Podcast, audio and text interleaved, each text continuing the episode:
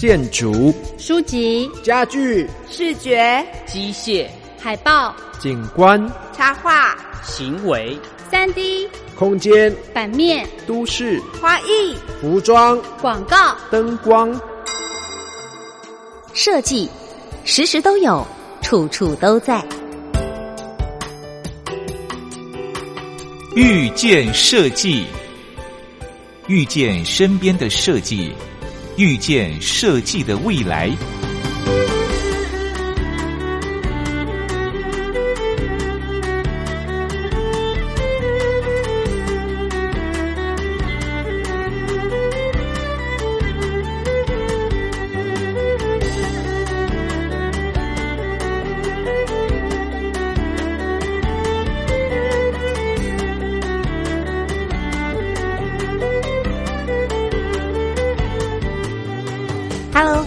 前的听众朋友们，大家午安，我是珊珊，我是东龙，欢迎在星期天下午两点到三点收听遇见设计的节目。好，我们一起遇见身边的设计，也遇见设计的未来。嗯，连着两个礼拜的连假，嗯，好，那我想大家应该能去的、能玩的，大概都去了，嗯。啊，所以我们今天在节目当中，东龙说跟我们来聊一聊看展览这件事情。嗯，今年好像节目中介绍展览的比率也蛮高的哈、仅次于书。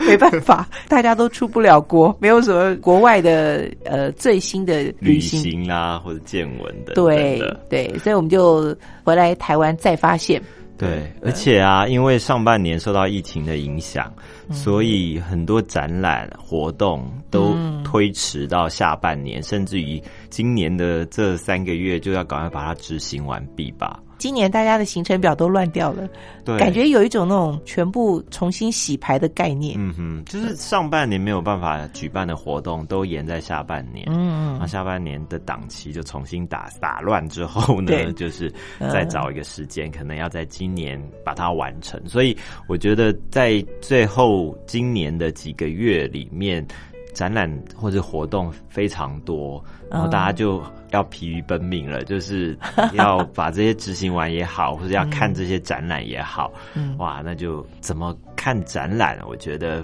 就想跟大家分享。尤其东龙自己参过展览，办过展览，嗯，对，然后也常常看展览，对，一定很有心得耶。比较常看展览，看的越多之后，自己就越南来办展览了吧？啊，真的吗？就标准越来越高是吧？对，我觉得那个会觉得你看这个标准是这样的时候，嗯那你会要求自己在做这件事情也会达到这样的标准。但如果达不到的话，就有点打脸自己嘛，就是没有办法做到，也是一种很痛苦的感觉。嗯，但还是看看别人的展览，觉得哎可以里面看到一些什么事情。所以今天想要分享一些比较我个人的观点。嗯哼，好的。我想，呃，我们可以借由东龙的观点啊，来培养自己的观点。嗯好，所以今天呢，我们就跟着设计师去看展览。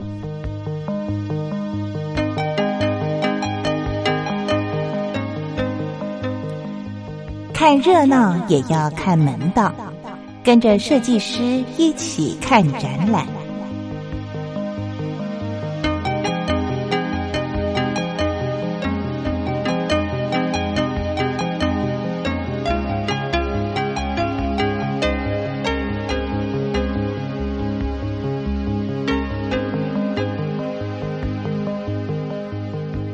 所以你要怎么来看一个展览策办的是成功还是不成功？嗯，我觉得里面有非常多的细节，就像如果大家现在在听的话，大家也可以思考一下我丢出来的一些问题。嗯，因为现在尤其在文创园区里面有非常多的展览，好嗯哼，嗯我们也常常会邀请一些，其实就会直接去想，呃，我们为什么会邀请这些人来帮我们介绍展览，或是我们会去展场来看这些展览，因为展览的选择其实，在台湾也还蛮多的。是好像刚刚讲的文创园区是一种，还有像是在美术馆里面、博物馆里面的，嗯也是一种。呃，上回我们访问到的像众神朝，它也算是一种美术馆嗯博物馆所企划的展览。那另外，比方说像在呃世贸的展览也好啦，哦，它可能是有商展，商展或者什么嗯新一代设计展，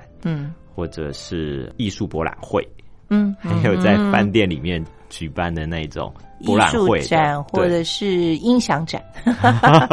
好，音响展不在我们今天讨论范围对。，我们会比较偏艺文类型的展览。嗯对，那所以有非常多的地方会办展览，但是我觉得都有兴趣的话，像我们在看展览之前，我自己会看几个吧。比方说，第一个来讲的话，就是说这个展览的目的是什么？比方说像艺术博览会的话，那它当然就是希望集结很多的艺廊在一个嗯空间里面，大家不一定要出国，你就可以看到很多好的艺术作品，或者是年轻创作者的这些艺术创作。嗯嗯那你在一个地方可以看，然后你也可以买，这是一种嘛。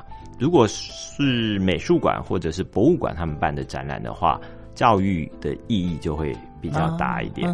对，哼哼那尤其像你看故宫办的啦，或者是北美馆办的啊这些，嗯，对，嗯那这些其实包括他们自己的馆藏，或者是他们企划的展览，它的最主要的就是让大家看到一些呃好的艺术作品，或者是新的趋势，或者是所展出来的议题是可以反映整个时代或者是环境变化。这个部分，嗯嗯对，嗯那这个其实就比较不会跟商业有那么强的挂钩。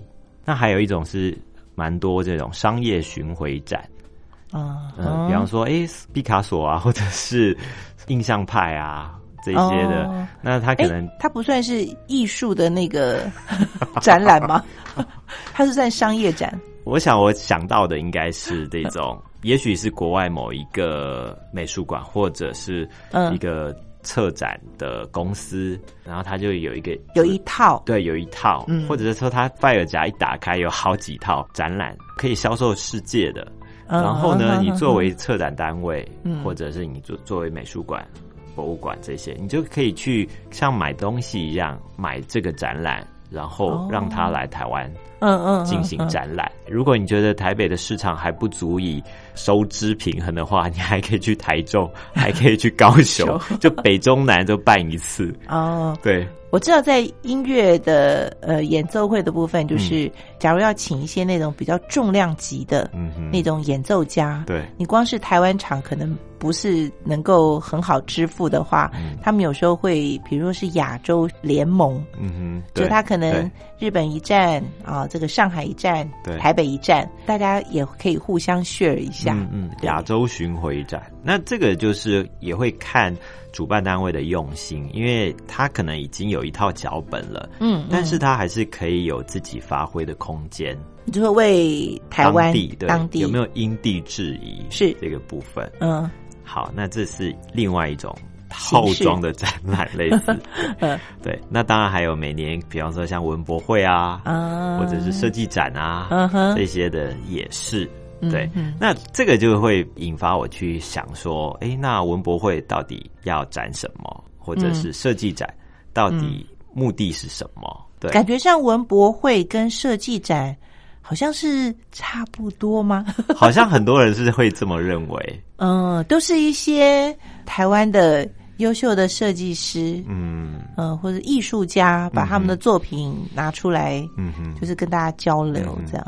文博会应该之前比较算是在推广台湾的这些呃文创类的一些商品，所以当时文博会的时候就会有很多的呃厂商一起加入这个展览，要吸引应该是国外的这些买家来进行这些商品的采购。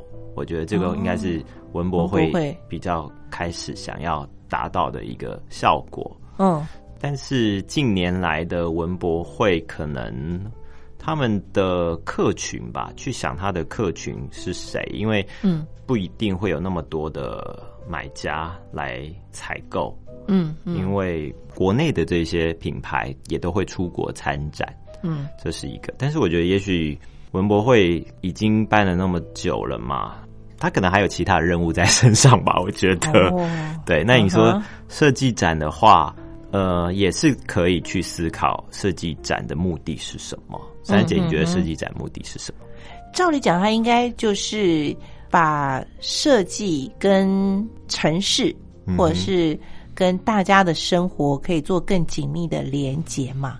在我们大部分人的想法，设计人好像永远都是在那个圈圈里面。OK，对，嗯那我们的生活跟设计，其实我们都在用设计的东西，是可是是。你跟设计没有那么多亲切的感觉。嗯对，但我觉得设计周应该是一个很好的机会，就是让大家可以嗯认识感受对或认识对、嗯感受到设计的美好，所以虽然可能也会有商业的部分，嗯就是一些产品，但我觉得那个比例上来说啦，嗯。它应该还是是以一个比较好的，因为这也算是教育功能嘛，这样想啊，或是是嗯，对对，是一个蛮好的利益，就是说，哎、呃这是我想的哦。OK，这不是不是主办单位的想法。那你觉得为什么嗯，呃，现在各县市都想要争相举办设计展呢？因为大家发现设计是一个好生意，好像对设当地来说，就是以设计之名，嗯突然会觉得说这个展览也比较有气质，嗯。比较有水准，嗯不是那种一般摊商的集合大拜拜它是经过安排的，是然后在这边看到的商品档次好一点，这样。嗯，对，这也是一个嘛。你看很多地方县市现在都有跟艺术相关的展览嗯融入地方，是，对，是这也是一种。像我们以前看日本的话，就像濑户内艺术展，是哦那我自己如果去东京的话，之前就会有东京设计师周，嗯对我觉得还蛮明确的。如果去米兰的话，就米兰家具展，它应该就是呃，在那个时候每年大概四五月的时间，集结全世界的家具的品牌或者是设计师，做一些新品的发表，算是一个非常重要的一个每年一次的活动，就像时装周一样。嗯，嗯对，那像东京的设计周的话，早期我觉得他们是希望借由设计，让更多人去呃发现东京可能跟设计的一个关联性。那我觉得这也蛮合理的，因为是东京跟设计本来就是让人家觉得它的连结性很强。对。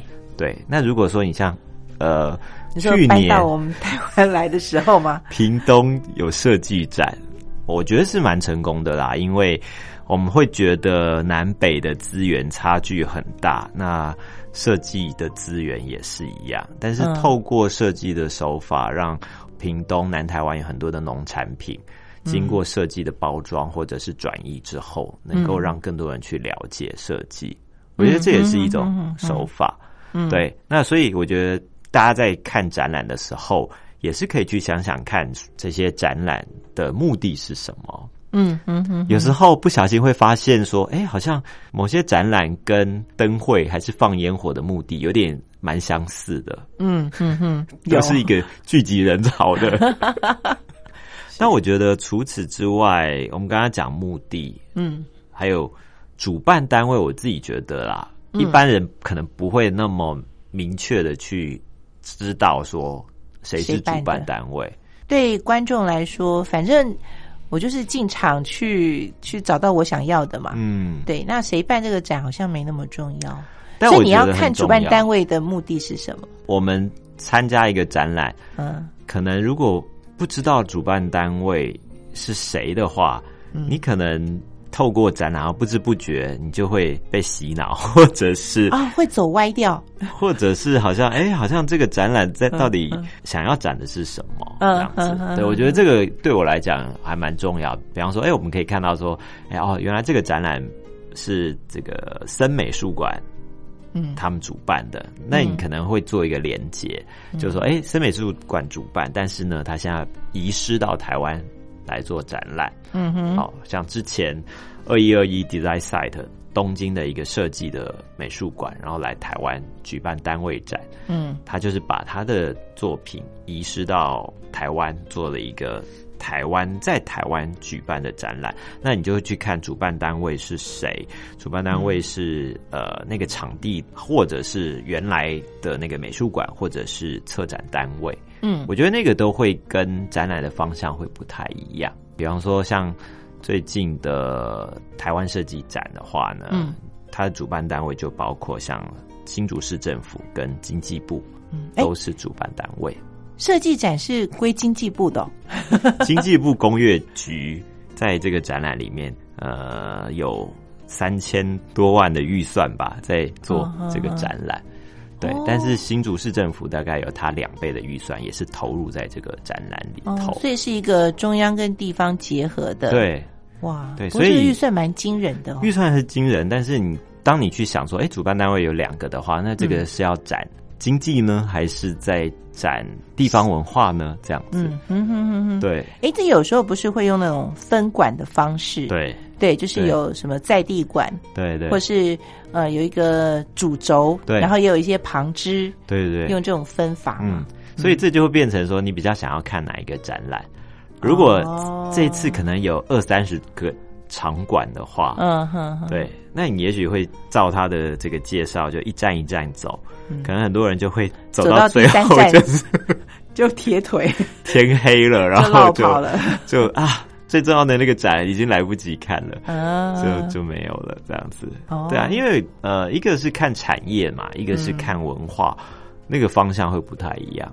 嗯，这是一个去了解背后。嗯。那还有包括预算，刚刚讲预算也是一个蛮重要的，因为嗯。预算多的话，大家会应该会想说，这个展览它花了非常多的预算，大家就会想说啊，我想去看看嗯，这个就想说它应该这个设计的密度啊、浓度啊会特别资高，源啊，对，因为有花很多。钱嘛，对、嗯。对，那聪明的话，你就赶快先去看那个花最多钱的场馆，啊，打造一个什么样的一个氛围围。对，嗯这也是其中一个考量点啦。所以稍微看一下主办单位我觉得这个会影响，会影响整个展览它的定位，对对不对？对跟那个档次，对，嗯对，就是有政府的或者是民间的，这也会不一样。没错。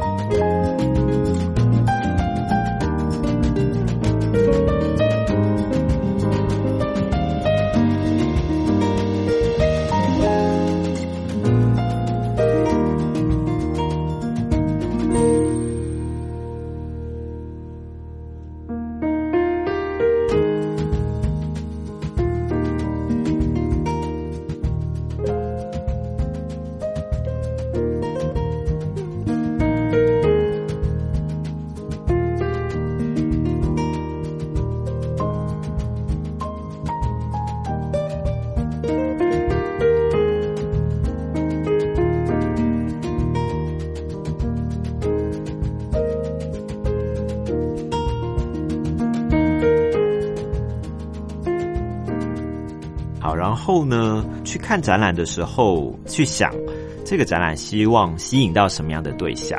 嗯不就一般大众吗？一般大众，那你说设计展吸引的对象跟看烟火的人是一样的吗？看烟火没有展览啊，这凑热闹而已。那很多人看展览也是凑热闹吧？但是展览不是就要人越多越好，所以我的那个对象应该是越广泛，嗯，来的人越多嘛，是吗？越多人越好。但是有时候人很多，也许会影响到观展的品质吧。但如果我为了要有高一点的收益的话是，，Who care？但就跟商店一样嘛，有些商店想要把这个有些展览是偏商业体验，的品质做的比较好的话，嗯，他就会做管制，嗯。就不会让大家就是全挤在里面。对对对。这样子感受也不好，是。就会看想要的到底是人潮，嗯。还是前朝 体验一个好的看展哦，体验这样子。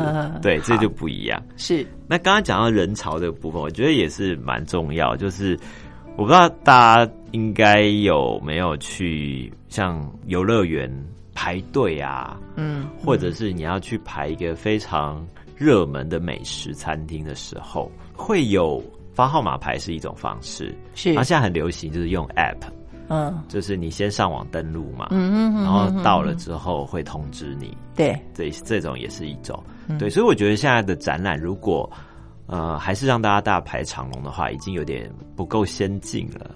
是现在很多科技的方式嗯是可以让参观的品质可以再好的，对对不对？对，嗯，所以这个部分我觉得也会被看作是展览设计的一部分。包括现在，呃，像以前看展览都还要去借那个什么耳机啊，嗯，那个导览器呀、语音，对不对？对。现在都不用了。因为大家有手机，对，现在厉害的都是直接用手机扫那个 QR code 什么你就直接可以看到相关的资料，甚至它的语音也都在里面。对，但我每次都会忘记戴耳机，就已经拿去置物了，然后就发现说，哎、要耳机耶。对，哦，对，这应该也是要提醒大家的。嗯嗯嗯，是，好，所以刚刚讲到的是对象是一个嘛，嗯哼，那对象就会跟你宣传的手法会有关。对嗯哼，，那宣传手法当然有很多种，像我自己在东京，我发现很多展览其实是在地铁里面车厢里面，嗯，就是你会看到一些美术馆的展览，会有一些车厢的广广告，嗯哼，对。但是我觉得台湾在捷运里面好像比较少跟展览有关的这种译文类的广告，可能跟时间有关系吧。嗯。我印象里好像是在那个想要在台北捷运做广告的非常多，嗯所以它不一定能够配合你要的时间点。嗯，所以现在如果要做展览的广告的话，可能就仰赖同温层或者是买广告，或网络上吧，网络上对不对？对，网络上应该很容易吧？台湾是一个网络太过普及的，嗯，对 不是非常普及，是太过普及的一个地方。对。对珊珊姐讲到一个重点，我觉得那个就是网络媒体，嗯网络媒体会发布一些展览的讯息或者是展览的报道。嗯哼。但我想问珊珊姐，就是说，嗯当你看到这些展览报道的时候，嗯你能不能够分辨这个展览的报道是被购买的，还是来自于媒体自己主观的报道？如果是媒体自发性的报道，嗯通常大概会有一点评论在里面。，OK，好坏可能都会讲一些。对，对对就是评论这件事情，大家可以作为一个判断。嗯嗯如果它是一个配合的嗯一个文章的话，嗯那就是只有好话，，OK，不会有不好的东西。这样，嗯嗯那如果他是配合的，但是他没有注明他们是一个商业的置入广告的话，你会不会介意呢？哎、这可能会影响到你看展的观感，可能会有影响。而且有些展览是付费的啊，是，嗯如果写的太好，如果去了以后，哎，会失落。对，但有落差现在也。许因为网络真的很方便，所以嗯好坏可能很快一周之内就可以查到你就看底下有没有人留言呐、对对或者是有人去过以后写的心得，对不对？对？，可是大家可哦能也会忘记之前看过的那个报道来源是不是公正客观，或者是嗯它是一嗯个被购买的报道这样子。嗯，我懂你的意思，因为像我们学新闻的，我们以前的教育其实是要把商业广告跟新闻是要做很明确的区隔的，嗯，就是。呃，新闻有它的专业性、独立性，不应该受到广告的影响。但是我们也可以看到，就是这十几二十年来，我们的那个新闻广告化，嗯，其实是越来越普遍了。，对。我觉得那就是一个资本主义社会 会产生的。但我觉得它搭配的是呃民众的独立思考。以前是呃新闻媒体会帮忙把关，嗯，对，那现在这个把关的动作可能要交给民众自己嗯去判断，说他这个是广告，或者说呃还是是一个真正的新闻。对对，我想大家在很多那个七点多的新闻，在那个快要结束的时候，你可能会看到一些跟影剧相关的那个、呃新闻报道。嗯，对，那那个可能都是等一下八点钟的 连续剧 OK，对啊 是相关的。对，所以大家会要有那种敏感度、敏锐的观察。不过，我们节目其实是没有在做这个置入的服务的，嗯对，所以我们介绍的展览其实都是我们很任性的，自己觉得想看，或者是想介绍给大家。对，而且我们两个都是会真的去看的。对对对，其实也可以跟听众朋友讲，也有一些展览我们评估之后觉得没有很适合的，或我们真的是看过之后就觉得也还好。还好，对，那我自己可能即便觉得不好看，但是也会出于好奇心，可能想去看看。抱研究的心态去。对对，但不一定就会因此而介绍给大家。我比较不会做负面的评论吧，因为我觉得媒体比较像公器嘛。嗯，对，那因为个人的意见的话，不代表大家的意见，嗯，嗯，所以也许会有点偏颇的话，嗯，可能会伤及无辜。也是啦。其实应该说，每一个展览能够形成，其实都是很多人在背后的努力耶。嗯哼，而且每个人看的角度不一样。对，就是如果你一句话抹杀了很多人的辛苦，这样也是不好的，对，对不对？有点不公平。嗯，嗯所以还是应该是请听众朋友自己去。所以我们要怎么样判断？嗯对这件事情就比较重要。对，我觉得判断还是说要从大量的观展经验里面，嗯，才会累积出你自己觉得好不好。因为好不好，我们常常会问说，哎，这个展览好不好看？但是这个好看有时候真的是要引号，对不对？，对，你觉得好看的点跟我想要好看的点可能是不一样。有时候是很个人的，对所以好不好看这个问题太空泛了，以后大家不要这样问。所以我们应该怎么问？这有什么特色吗？呃，大概什么样的人去看，然后人多不多，嗯或者是印象最深刻的作品是什么？哦，从这些个别的线索里面去构筑出自己就是脑内的一个对于这个展览的判断吧。嗯嗯，对，我觉得问问题这个还蛮蛮有趣的，或者观察。嗯，对，所以展览里面有很多可以观察的。嗯嗯，还有再来，比方说像是地点，我觉得地点是蛮重要的吧。嗯就是呃，有些有些展览你可能在其他地方看过，嗯当它遗失到不同地点的话，也许就会不一样。那比方说最近的设计展好了，设计展台湾设计展，即便是都是叫台湾设计展，但是在屏东、在跟在新竹，嗯可能就会不太一样。哦对不对那是有融合了在地的想法吗？应该就是说，它能不能够融合在地，然后他嗯抓的这个议题跟当地的这个切合度跟新鲜感足不足够？嗯我有时候会看说，当这个展览抽离地方的话，它是不是还成立？嗯，如果还成立的话，那这跟这跟地方就没有太大的关联。哦，就是它也可以搬到云林，对也，可以搬到花莲。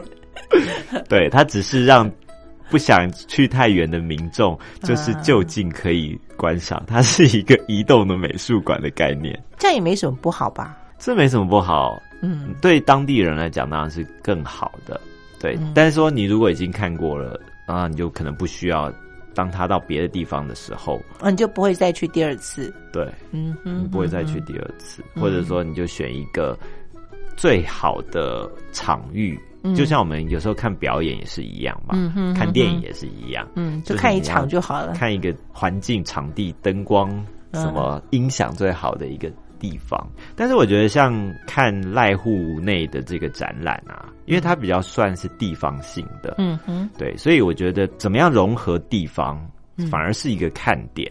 比方说我自己看，像濑户内有一个草间弥生的大南瓜嗯在直哼岛，那它的背景就是蔚蓝的海面跟蔚蓝的天空。嗯，他就在那个好像码头的尽头嘛。嗯，对对对对，所以那个就会让你营造非常深刻的印象。嗯哼，那在青森有一个这个美术馆，也是有草间弥生的作品。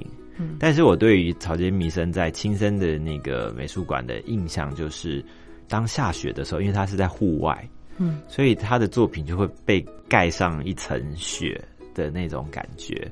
哦那种想象、那种感受就会跟濑户是完全不一样的。所以我觉得地点有时候，呃，如果他们都是同一个南瓜的话呢，我觉得那个景观或者是那个环境因素要被考量进去。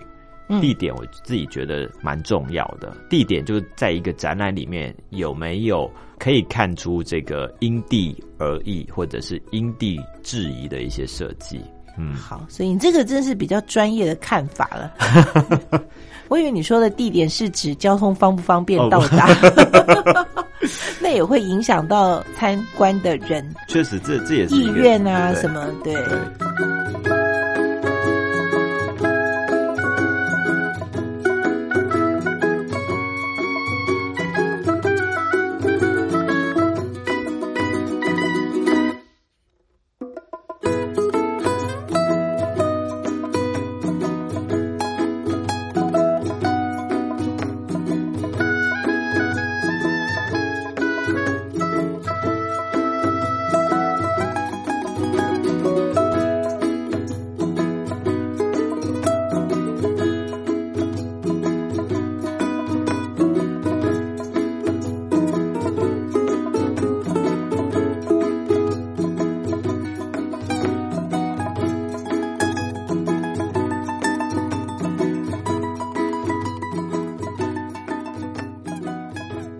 哪些标准呢？对，刚刚讲的都还没有到展场里面，然然后如果到展场里面，我觉得又会有另外一套不同的呃在意的事吧。对我来说啦，嗯哼，现在很多展览，那有些展览它就是比较属于打卡展，就是你进去可能就是为了打卡，或者是你一定要打到卡，这个展览才就拍照嘛成立。那种对对对，嗯拍照打卡的一嗯个展。那几乎现在所有的展览都会被考虑到这个要素，是以前的展览几乎是完全不能照相，对，连照相都不行，对不对？对，现在好像有很多大概都开放是嗯可以的。嗯对。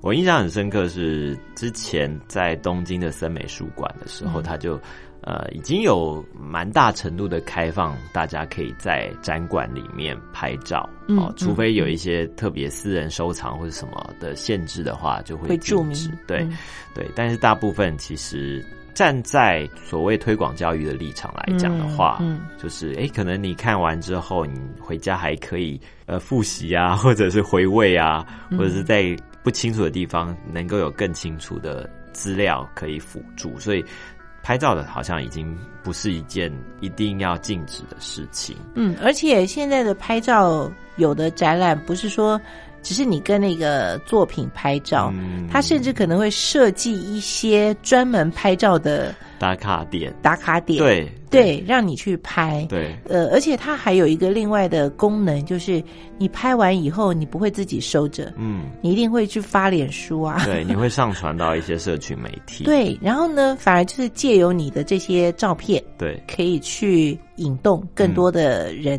的好奇，嗯。跟想要来的意愿。过去大家好像会觉得，好像你都拍好、都看好，就不用去了。嗯嗯，对，那但是现在反而会希望大家看了照片之后更想来。我也要拍一张那个 对，所以这个也是一个展览里面蛮重要的创意吧。啊可是有时候会本末倒置，就变成这个展览整场都在打卡跟拍照，结果就没有展什么对，就会变成内容反而变更加空洞了。哦。对那我觉得哼还是一个展览里面有一些亮点，让大家有一些记忆点，我觉得还是蛮重要的。嗯，嗯这个点可能是说，让看完展览之后，你怎么样去回忆，怎么去想起这个展览里面让你印象深刻的部分。嗯哼我自己会从这个角度来看。嗯，然后我发现东荣每次我们在介绍展览的时候，你都会特别在意那个展场的像灯光啦，嗯，或者是呃这个作品的摆放啦，对。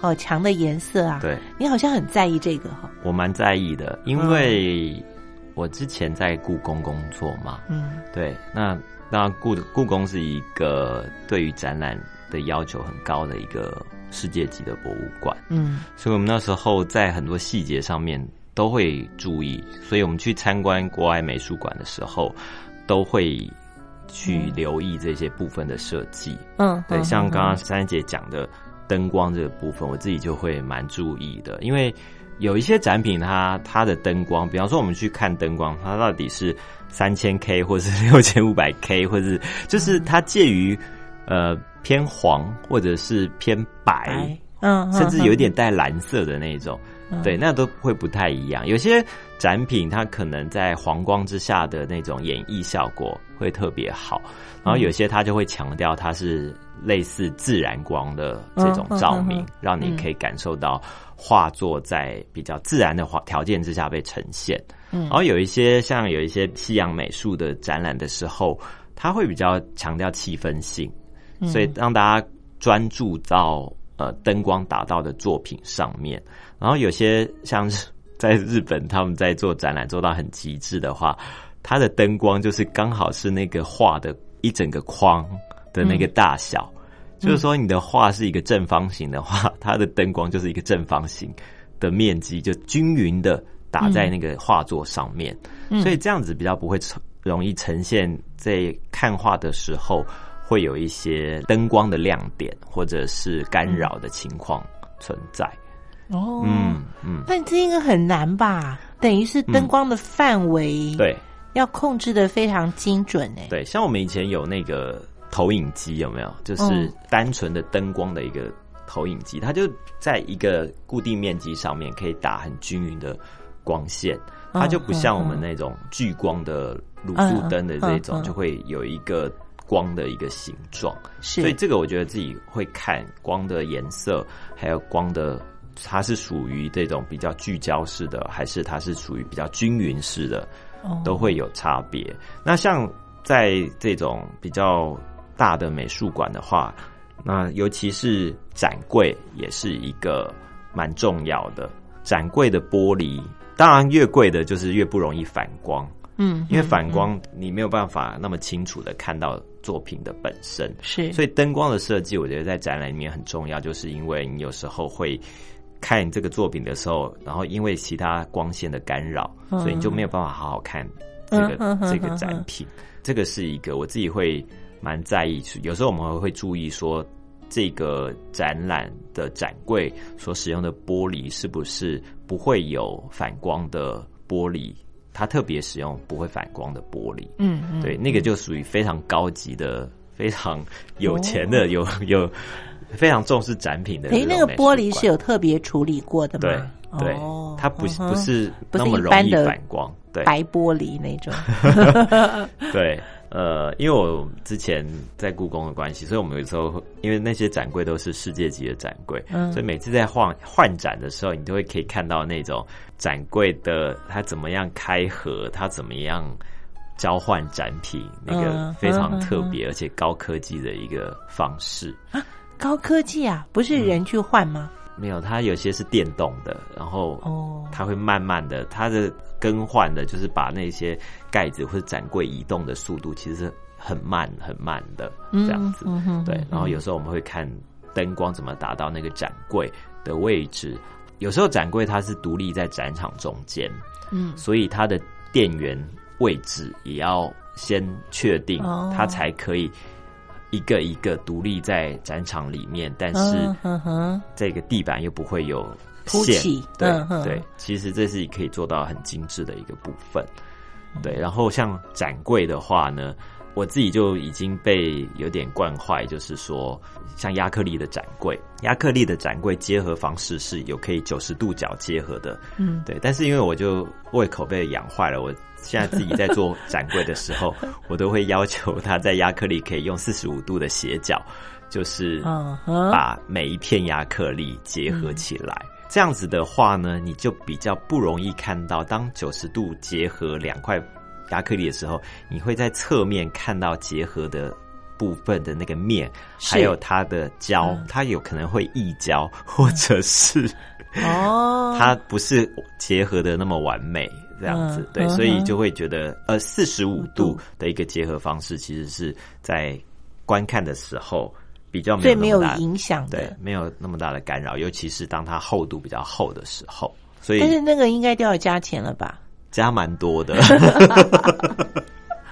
而且你还会说，那个切割之后的亚克力还要抛光，不能就是粗糙的那一个嗯面。对，这些就会很在意。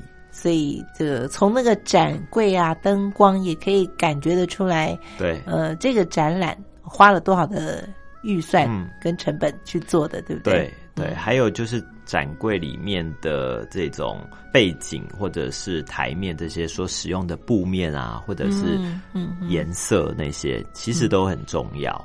就是尽可能的要把对于观看时候的干扰减到最低。嗯就每个展品可能颜色不一样的时候，就会用一个比较广泛适合的一种颜色来处理。嗯对，所以颜色在展场里面其实也是呃，我觉得很重要的一个环节，嗯就是看策展单位怎么样去处理颜色。嗯比方说好了，比方说，哎，有一个黑白的摄影展，嗯对，那他怎么样去处理这个展场的墙面的颜色？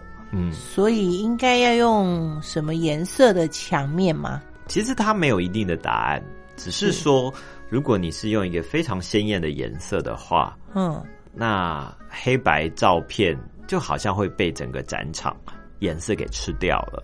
嗯嗯嗯，而且你的眼睛就会很疲劳。但是你如果又用太无趣的颜色，或者是用太暗的颜色，嗯，而且再加上聚光灯这种，你会很容易疲累。就整个场会变成有一种昏昏的，对。昏黄昏黄的那种暗暗的感觉，，再加上冷气又不够强的时候，你就可能逛到一半就一直要快要打瞌睡。这个我自己还蛮常发生的，真的哈、对对，原来不是我会打瞌睡，因为有时候你就真的进到那个氛围，就是爱困的氛围，对，有的时候人多的时候温度又上升，空气不够好的对时候，对，这时候就会昏昏欲睡。很考验人的意志。力。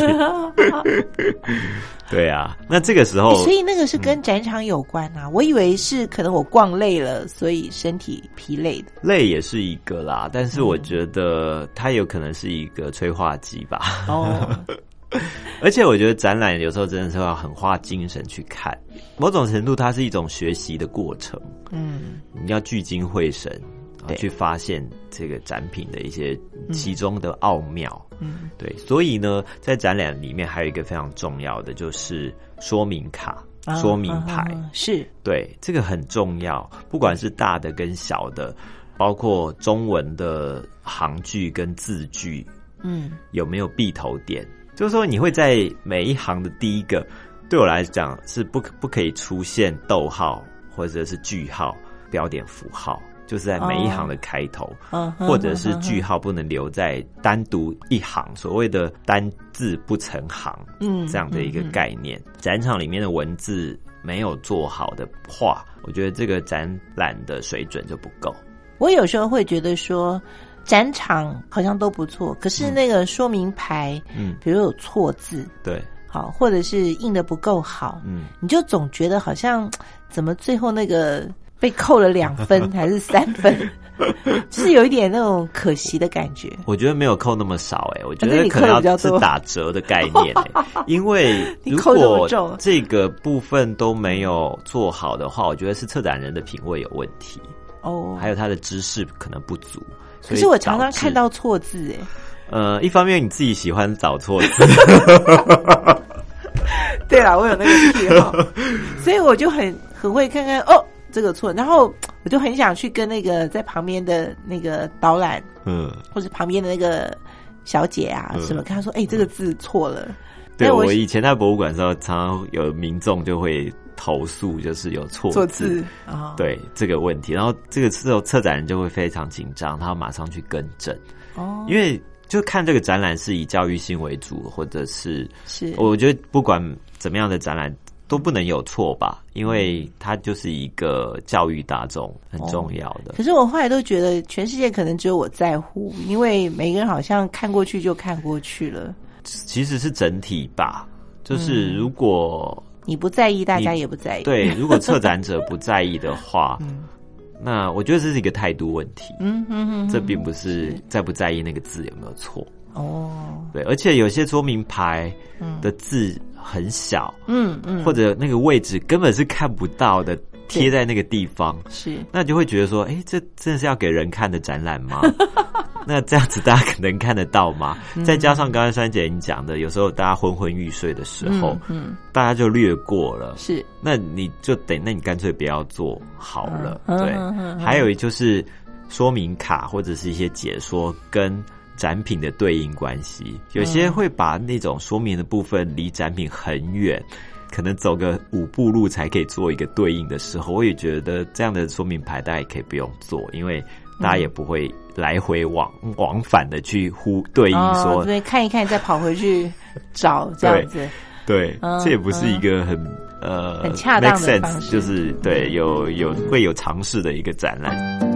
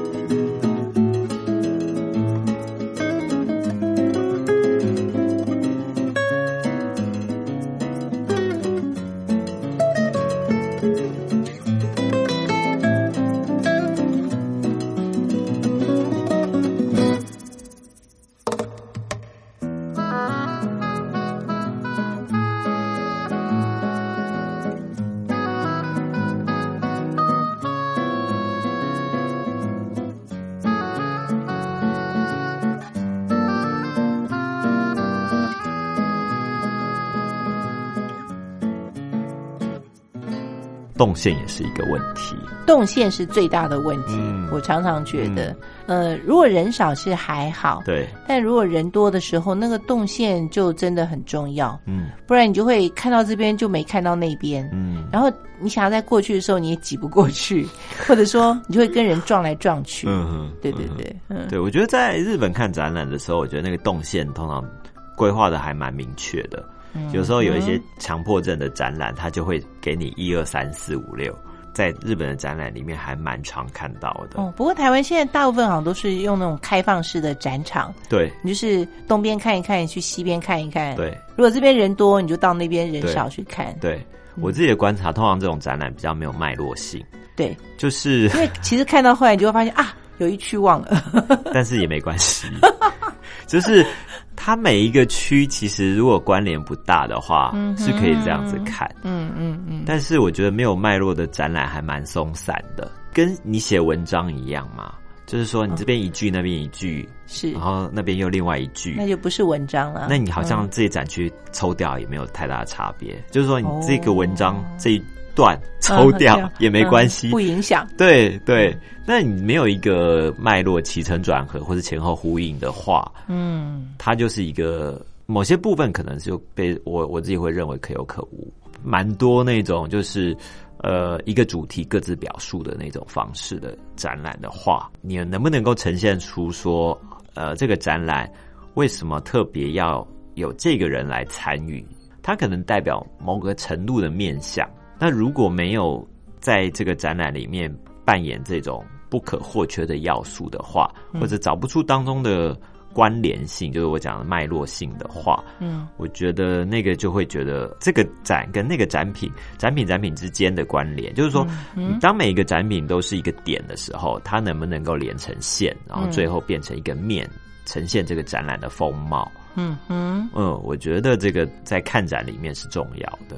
哇！经过东龙的这个介绍跟解说啊，我想大家下一次再去看展览的时候呢，除了呃要呈现给你的那些展品之外，大家也可以稍微注意一下这个灯光啦，嗯好、墙壁的颜色啊，展品的摆放啦，展柜还有动线等等，这些也都是你在展场里头可以去观察，呃，这个展览办的用不用心啊、一个很好的一个参考点嗯好。嗯，好，那通常我们逛完展览之后呢，都要去一个很重要的地方，总要带点什么纪念品回家。嗯这个地方其实也大概就是，呃，一个展览人气高不高，嗯在这里其实常常可以看得出来。，对，嗯，就就是如果那个哇这个展览好好看哦，大家好喜欢然后，最后在那边就会很多人，然后大家都在抢东西。对对，再加上它如果展览周边的设计是很吸引人的话，嗯嗯嗯，对我我我觉得如果在最后一关都可以做到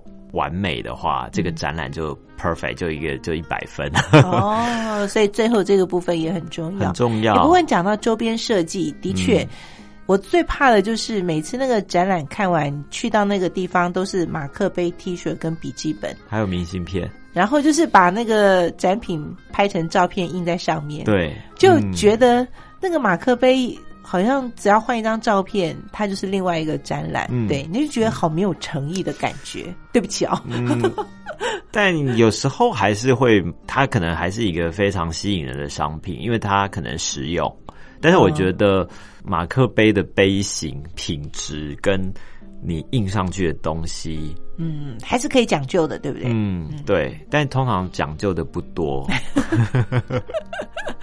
嗯哼，对，嗯。我觉得日本也也是可以看到这些东西，但是他们会在细节上面特别讲究，就不会买到同一个东西印上不一样的照片，在不同的展览里面的嗯这种情况。我自己自己还蛮喜欢买那种 file 夹的，是，对，因为我很喜欢收集资料。再来，呃，我不太想要就是买一些回去不知道如何处置的东西。嗯，对而且这个 L 夹它也不会很占地方，对，旅行的时候还可以携带，然后价格也不高。当然，这是我个人的喜好。那如果说这个展览更讲究的话，它可能就会呃特别设计出不只是贴图式的这种纪念品。嗯嗯，对，这种我就觉得他非常用心。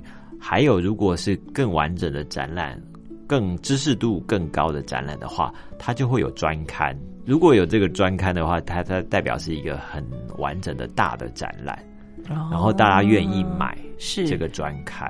对，所以，如果这个展览真的没有办法出专刊的话，就嗯好。